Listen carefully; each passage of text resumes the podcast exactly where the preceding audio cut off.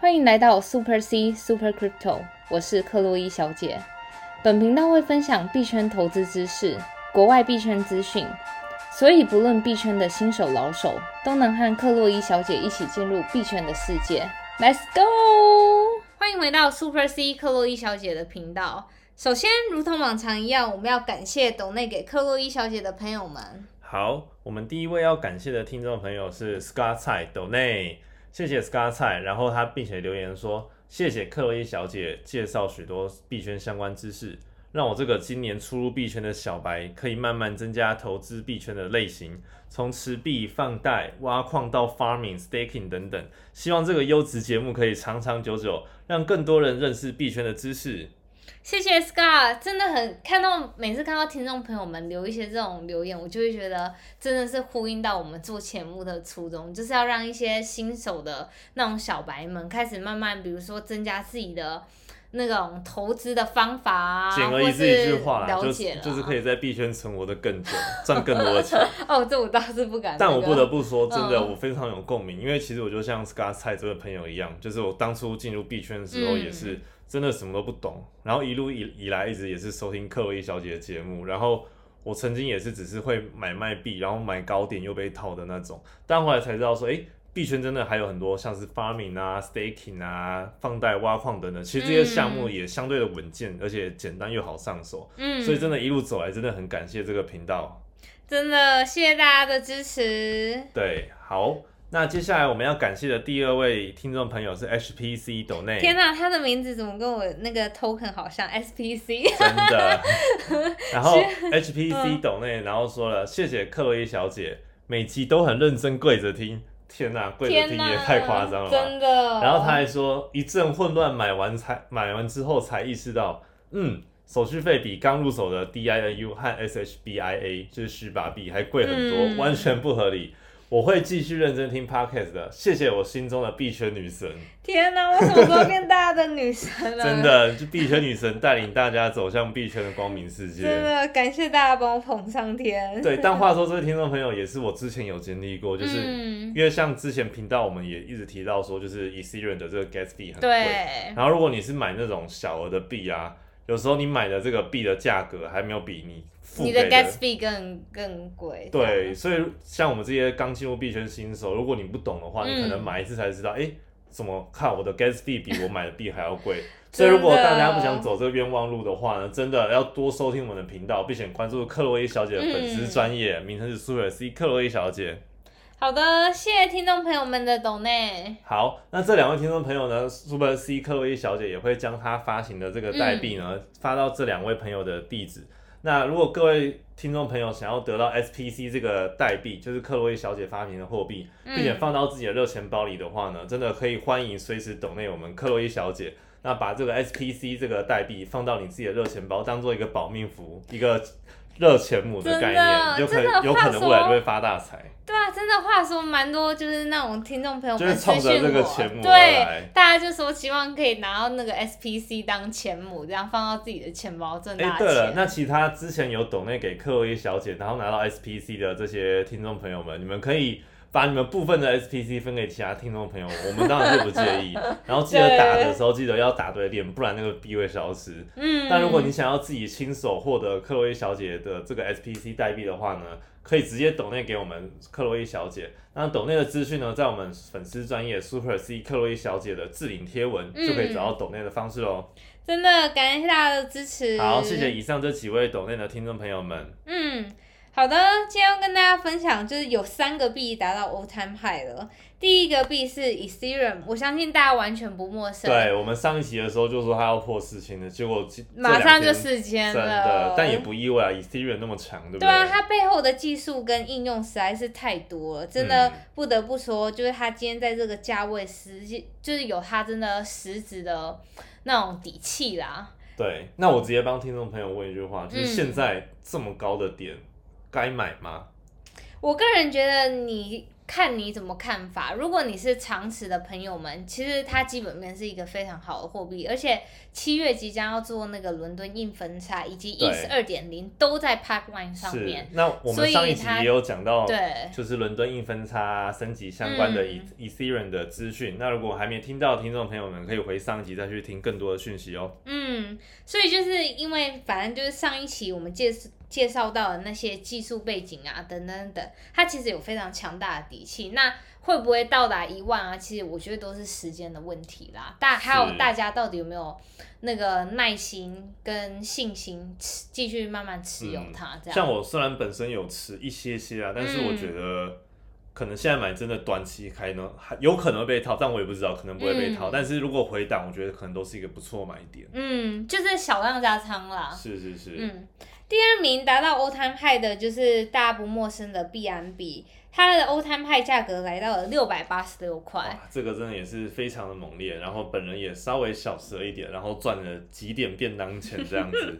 其实就是 B M B 从今年二月的五十块到六百八十六，一路以来，我个人觉得对于它的成长，我一点都不觉得感到它的意外。不，话说克薇小姐好像是曾经那个在 B N B 八块的时候购入的那个人。对，我其实从八块就开始布局，就是反正就一路以来这样买上来到现在了。真的。但要报到六八六真的太难了，真的非常不容易。真的，中间就自以为是那种短线操作神手卖对，我觉得真的，如果要从八块 报到六八六的话，真的是你要要么就是把你的看盘软体删掉，要么就是你买下来全部丢去 staking，然后忘了这个对。然后像现在就翻了不知道几百倍了。对啊，哇！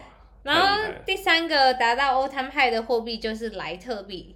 然后它的欧摊派价格来到了四百一十块。嗯，话说这个我就没有持有，但这个货币最近真的也是涨得非常的猛。对啊，其实莱特币在前一阵子盘整了好一阵子，就是其他币都在节节猛烈的高升的时候，像是 BNB 啊、Ethereum 啊，唯独它就是在原地，不是说原地踏步，就是。踏步的很缓慢啊，对，但是这一波涨势终于等到了它，它就是在过去二十四小时就涨了十 percent 之多。嗯，所以恭喜这三个币。的持有人啦，对，也没有，我想要攻击这三但是话说，就是 我们社团有一个小妹妹，她好像持有了不少莱特币。那这个小妹最近真的是赚了应该不少钱哦。真的，恭喜大家！哦话说，如果我有持有一点莱特币就好，没想到我既然绩效还是为一个小妹妹这样子。没事没事。对啊，那莱特币 LTC 现在虽然也是一个 all time high 的状况，但各位听众朋友们，如果想要投资的话，也是要注意。一些相关的风险，然后持仓的部位也要控制好。对，还有短期回调的可能。是。或者说，你有没有发现这三个欧摊派的币全部都是那个山寨币？嗯，怎么说呢？山寨币是什么意思啊？山寨币就是除了比特币之外的币都叫山寨币。哦。在英文你也可以，就是它英文山寨币叫 Altcoin，A L T C O I N。也就是说，alternative coin 相对于比特币来说的，就是替代货币的概念。对对对对对。了解。哎，话说之前有很多听众朋友私信我们克洛伊小姐的那个粉砖，然后说，哎。就是克洛伊小姐那时候可能会用一些术语啊，然后就说有些 O coin 可能要注意什么的。对。然后听众朋友们就会问说，那 O coin 是要去哪里买？怎么买？代号是多少？其实 O coin 它不是一个货币，嗯，它就是刚刚克洛伊小姐俗称的这个山寨币的集合一个概念，就是非比特币的代币这样子。对啊，对啊。所以你有没有发现，就其实整个山寨币的时代都来临？你看哦。比特币现在就是一直在盘整的阶段，对，就五万七、五万八在那边徘徊。可是你看各个山寨币节节飞升，什么十趴啦、二十趴、三十趴全都有。所以你不觉得就是这整个山寨币的时代就是在这时候就是来临？哎，话说一个题外话，嗯，就是之前我在几集节目不是有提到我要划克洛伊小姐的 IG 上面介绍的各种山寨币也好，对，然后我随便买了五只，嗯，然后我最近。两个礼拜快到了，然后我下几集我再跟听众朋友分享这五只最后的绩效表现怎么样？天哪！话说我其实自己都不知道那些发生什么事，因为每次跟听众朋友们介绍那个币，就是刚好可能那一阵子有风波啊，然后我就想说帮大家科普一下那些币到底在干嘛的。没有啦，我也是，就是你知道，我每次买主流货币都买在高点，然后被套了好一阵子，然后刚解套一点我就卖掉，结果都赚不到后面的波段，所以我才想说直接划克洛伊小姐的那个。爱虚的这个频道，然后看有什么币，我就花点钱买，然后看一下最近的绩效怎么样，再跟大家分享喽。好，好的，那就很期待你的分享。嗯，那话说，大家有没有就是觉得很意外，说为什么这一波是整个山寨币的时代？就到底是为什么？然后是什么原因带起来的？可能我猜最近大家进入币圈，然后可嗯能觉得那些币的价格太高了，那些比特币啊什么的，嗯所以想说，哎、有些 altcoin 可能才一块两块、十块不到，我可以买嗯多一点之类的吧。其实这主要最后最主要的原因，就是因为整个 DeFi 起来。嗯就像你看，我们频道一直在介绍那些 staking、farming 等等等，它其实全部都是 DeFi 的项目。是，然后你看，你刚进币圈，除了 trading 之外，你就会开始碰到那些项目嘛。然后尤其像现在整个市场那么火热，热钱这么多，那大家就会把钱挪到那些 DeFi 高那种 APR 年利率的那种对啊，做一些 staking 啊、对 farming 等等的。然后这就是带起的整个那种山寨币起来。是，话说，整个山寨币的老大哥就是以特，就是以太币。嗯，然后以太币就是突破四千嘛，然后以太币为领头羊的，就开始带起了一波风潮。比如说像是我们昨天介绍到的 Ethereum Classics ETC，对它也是涨幅涨到爆炸。是。然后还有 BCHR 比特币现金，然后还有莱特币这样。嗯，不得不说，以太坊的这个链啊，真的是这些山寨币的一个基底。嗯也就是说，话说没有这个以太链的话，就不会有这些 D app 的存在。真的。所以以太链的这个上涨啊，真的是带动了其他在以太链上的货币也跟着上涨这样子。嗯，跟大家分享一个有趣的数字，就是从去年七月 Twitter 社交平台上面，媒体对于以太币的贴文数大概就是一个月大概一万则。但是你看哦，越到近期，你看以太坊越来越火热，从就是不到一个礼拜内就涨三千到四千，然后四千不知道什么时候可以马上就到五千都不知道。然后它现在一个月的贴文讨论度从以前的一万折到现在就是变成一个月六万折，哇，就直接涨了六万倍。你看，六倍六倍。对，六倍。然后这就是我们说到，其实乡民的力量其实非常可怕。你看，狗狗币的推手就是乡民，乡民就是由那些社群这样带起来，就是很多越来越多人讨论的事情就会备受关注，整个热钱就灌进去了。对，热钱就会灌进去了。对啊，而且除此之外，除了乡民的推广之外，像上一集我们也有讲到，越来越多的大机构嗯除了比特币之外呢，也开始要慢慢布局这个以太币了。对，所以接下来以太币可能会越来越受到更多机构的持有或是投资，嗯所以不止乡民推上去，现在以太币我觉得算是整个虚拟货币世界里面真的是最火热的一个货币了。嗯，嗯，那还有就是除了以太币之外，还有就是大家不陌生的币安币，我们一直就是平台一直有介绍到，它就是背后就是靠必安智能链把它推上去嘛。对，其实也是跟那个以太链一样的概念，像刚刚我们有说，以太链上有非常多的 D app 都是嗯架于架在这个链上面的。嗯，那其实必安智能链也是一样，它的这个链上面也有非常多的这对个啊相关的 token 这样子。对，是的。哎、那各位小姐可不可以举几个例子，就是在必安智能链上面去发行的这个 D app 呢？哦，比如说就像大家最有名的就是 Pancake Swap 嘛，嗯，还有最近我一直就有在那个 FB 跟大家分享我的两千挑战赛里面，我投资了一个叫 Burger，就是大家知道那个汉堡，是。它有一个东西就叫 Burger Swap，它也是一个 D app，、嗯。对啊，话说这两，刚刚克洛伊小姐介绍到 Pancake Swap 跟嗯。Burger 这两个呢，它本身就是一个 DeFi 的 program，对，然后上面也有很多 farming 啊、啊 staking 的这个项目，而且它年化利率非常非常高。那如果要了解更多 DeFi 的 program 相关的应用的话，是可以造访 Super C 克洛伊小姐的粉丝专业。那如果不知道怎么操作的话，也欢迎到我们的社团跟大家交流哦。嗯，但这些高利率的这些年化报酬率啊，做 DeFi 真的要注意一些相关的事项，像我们之前发明也有讲说，哎、你可能要注意这个项目的锁仓量啊啊等等的，然后怎么样去做这个 swap。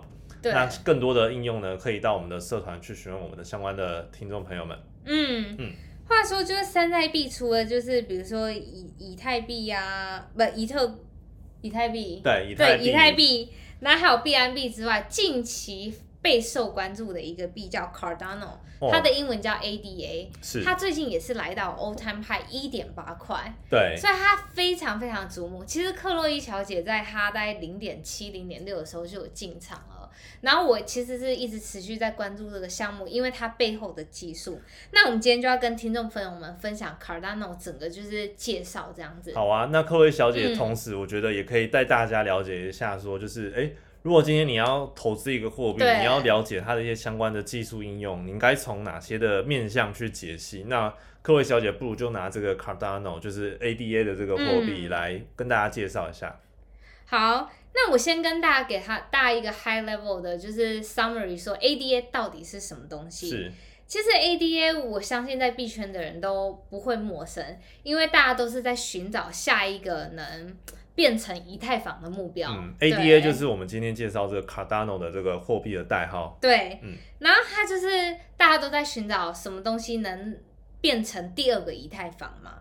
然后必然智能链它就是一个已经有自己的链，然后现在然后又有一个富爸爸在它背后做撑腰。CZ 那吗？对 CZ，然后除了必然智能链之外呢，那近期最火爆的就是 Cardano，它跟 Ethereum 一样类似的平台，然后它可以支援就是嗯，比如说像我想要发行一个 token，我就可以发在 Cardano 上面，然后或是我有什么智能合约跟 D app。Cardano 都是资源，其实你可以想象，它其实就是有点像是早期版的 Ethereum 了。是。对，该有的功能，Ethereum 该有的功能它都有了。我们这边帮听众朋友科普一下，就是现在的区块链上有几几条最主要或是最多人应用的链。公链，公对，链，像是以太链，就是刚刚我们讲到嘛，对最主流，然后最多 DApp 在上面的。对，然后再来就是币安智能链，是，然后币安智能链外就是 Solana，然后我相信 Solana 可能有一些听众朋友们比较陌生，可是我有一天会跟大家介对，绍。我们一直想要找机会跟大家介绍这个链，可也是非常厉害的链，对但这个要讲真的可能要录个两三集。对，它背后有一个非常强大的就是大佬叫 SBF，然后他也是算是我合作过的一个人。我们先对跳过这个链，还有什么对链？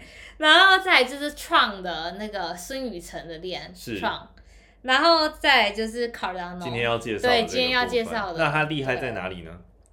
他厉害在哪里？那我就是先回到 blockchain 一点零，就是我们俗称的 Bitcoin 嘛，是。因为它是第一代的区块链，它是最初始的区块链。区块链。嗯，那 blockchain 二点零就是 Ethereum 嘛，对，现在最革命性对，最革命性最大的链，对，然后因为 blockchain 二点零 Ethereum 它开始是它先新创了智能合约这个东西。是。那智能合约帮大家科普一下什么是智能合约，它其实就是其实你能想象它是一个 algorithm，就是一个那种程式啊，程式码。如果当今天你跟我借钱，比如说你借跟我借五百块，那你跟我就是在区块链上你签了这个合同之后，我马上就会把钱发给你。可是我立马就是会用这个 algorithm 把你的，比如说你的其他货币做扣押。假设你今天不还我钱的话，那我那个时间到，那合约就自动会把你扣押的那些钱还给我，嗯这样。它其实就有一个完全自动化的一个合约。比如说我们像现在在这个时代，我们就会请律师，为了就是避免有人有违约的风险，对，以及违约的风险。可是，在区块链这个世界上，我们全部都是用程式。如果你今天违约，那我就今天把你的原本扣押的东西直接送到我的户头来，所以我中间就完全少了很多，比如说我要请律师的费用啊，或是我要和解这个事情，或是请警察来处理这些纠纷，这些都不用了，嗯全部都是靠程式。就这个 smart contract，对，这个就叫 smart contract。所以这些智能合约就是会在每个区块上面，对不对？呃，其实就是想，嗯、就看你是怎么做的啦。它就是架在这个区块链上嘛。了解了解嗯嗯，那所以 Ethereum 就是带动了整个 Blockchain 二点零，开启了智能合约，还有开始在区块链上创 token 的这件事情，都是以那个 Blockchain 二点零出来的。那 Blockchain 三点零是什么？就是比如说像 Binance Smart Chain 这种，就是做更多的应用，或是像 Cardano 这种解要准备解决那种 Ethereum 上面交通拥塞的问题啊，gas fee 的问题，都是就是 Cardano 项目可以做到。或者是会不会是 Solana 呢？对，也有可能。嗯，对啊，所以话都不能说其死。实应该说，虚拟货币的第三世界大战 就是嗯三点零，到底谁才是最主要的一个链？其实大家也还不确定，对啊就看最后哪一条链发展的最好。对，哎，那会不会有可能是即将推出的 Ethereum 二点零呢？也是有可能啊。嗯，现在大家越来越多人在进驻这块市场，所以每个链都有它自己的特色。那我们今天主要介绍 Cardano 它的一些链上的一些效能啊、特色等等的。对，好，就是在评估一个币它值不值得投资，或是它有没有价值面。那我第一个会从考量的观点是技术面，嗯，就这个技术到底是不是很革命？那 Cardano 的技术是使用它将区块链分为两层，像 Ethereum 其实它就只有一层，就是一条链上，然后在这一条链上不仅要做到我们前面说到的智能合约的部分，然后也要做到交易的部分，所以就会变成说就是。会有它什么交通拥塞的问题啊，或是因为太多项目要处理了，gas fee 会越来越高。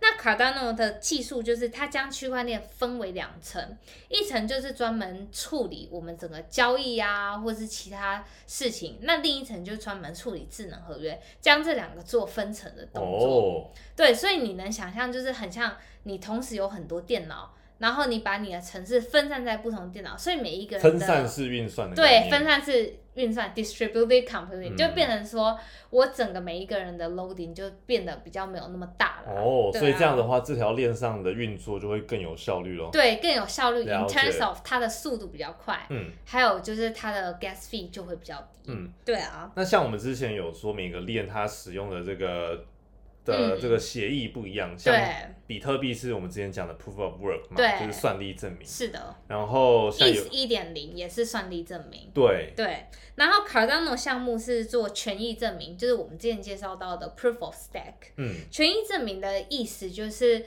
你质押越多的钱在里面，权益的意思就是我有钱的人就是老大了。对就是这个概念，直白翻就是这个概念。所以今天你质押的越多的货币，那你就越有可能成为下一个挖下一个区块的那个 miner 啦。那我可以把它解读成，就是说，如果你质押越多的这个 token 在这个链上面呢，对你就能越优先获得解开一个区块的权利或者是机会，对。然后并且获得这个平台链上的这个代币当做报酬。对，是的就是这样。对啊，那说完它的技术背景之后，你也要看就是 Cardano 到底是应用在这个现实生活，到底有没有就是能做一些改变这样子，要不然就是你单就技术很 fancy，但殊不知都不能应用，那这样也是这个 coin 可能也不是说很会有很大的突破。是，那 Cardano 的应用就是我们前面提到的，它可以在自己的链上创 token，比如说像克洛伊小姐现在的 token 是创在 Binance Smart Chain 上面，那 Cardano 其实我也可以创一个 token 在那个 Cardano 上面，像 Uniswap 是创建在 Ethereum 上面，对，所以现在 Cardano 虽然它技术非常的新，但是嗯越来越多的 token 或许就会在这条链上去做应用。对啊，是的。嗯那除了它的 token 之外，我们刚说到的 D app 也很重要。其实它 token 这个功能，它是在今年三月有一个叫 Mary Hard Fork 的项目，就是它的 Mary 硬分叉啦。哦，在这个硬分叉开放出来的一个新的功能啦，所以那个为什么创 token 这件事非常重要原因，是因为像我们很多的 D app，比如说像什么 Uniswap、SushiSwap，每一个平台都需要自己的 token，平台代币。对平台代币。那如果今天那个 Cardano 它没办法让别人发行自己的平台代币，那我觉得很少人，啊就比较有比较少人会想要在这个链上做运所以作。它三月一号做的这个硬分叉的升级，嗯，主要就是可以让这些开发者，然后在这个 Cardano 链上去发行自己的 token 哦。嗯，是的，是的。然后还有第二个就是最主要的应用就是智能合约，智能合约非常非常的重要，它应用在不止就是各个层面，比如说金融啊，或是像借贷啊这种都可以做非常好的应用，还有以及就是买卖。然后还有之前有跟大家介绍到的，比如说就是像那种钻石上链的事情，这些嗯。全部都是要用智智能合约约去做一个解决。对对。所以智能合约的应用是能不能在整个公链上生存非常非常关键的一个点。那我就想问克洛伊小姐一个点，就是嗯。你觉得 Cardano 它比现在这个最主要的 Ethereum 就是以太链上面，它相较之下好在哪几个点呢？我个人是觉得，就是它的技术，它将那个它的区块分成两个链，嗯，然后那个链其实英文来说叫 Cardano Settlement Layer 跟 Cardano Computational Layer，所以它分成这两个链就可以去解决拥塞的问题，还有 gas fee 的问题。了解了解，我觉得这个也是非常重要的啦。对啊，然后不然就像刚刚我们有说，有个听众朋友懂内那个嗯。朋友，他就是买了很小的币，结果花了很多的 gas fee。对，我 gas 记得 fee 都 gas 比那 fee 个现在贵大概要三四十块美对金，。但或或许可能未来有一天，Ethereum 它正式升级成功成二点零之后，对它的 gas fee 就有可能会再低一些。对啊，对，是但现在 Cardano 或多或少就有在解决这样子的一个嗯，问题。说说了这么多它的应用以及技术，我觉得取决于一个币到底它的价值会不会在市面上就是有未来发展性。还有一个非常重要的观点是它的生态系。你看呢？为什么 Binance 可以这么成功？就是它的平台币在五十块到六百八十六块，就中间只经过六个月就翻了大概六七倍了。是，最重要的重点是它的生态系非常的强大。那它这个生态系应该要有哪些东西组成呢？就是它的生态系，就是包含你的应用层面。应用层面，比如说有像 finance 的应用，然后尤其是你看现在那个 Binance Smart Chain 有 AMM 吗，就是 Pancake Swap。AMM 的全名是，Automatic Market Maker，就是前几天我们讲到那个 farming 的那些平台，对对对对对，这些都是 AMM。是。然后你看，就是用在 finance，然后借贷这些东西都是非常非常的重要，就是扩展它生态系的了解来源。了解，对啊，然后现在 Cardano 呃，目前就是在 pipeline 有蛮多，就是现在你市面上看到那些技术的还有币的人都跟他们有做联系所以就是还算是它慢慢在扩展它的 ecosystem 嘛。嗯，嗯，了解了解。那对于 Cardano 就是 ADA 这个代币的部分，还有什么可以补充的呢？就是说说到我们要怎么分析一个币值不值得投资，第一个就是它的技术面，第二个它的应用，第三是它的生态系，第四也是最重要，到底现在在这个公链的竞争者有谁？嗯，像刚刚我们讲的那嗯几个链，也算它的竞争者吗？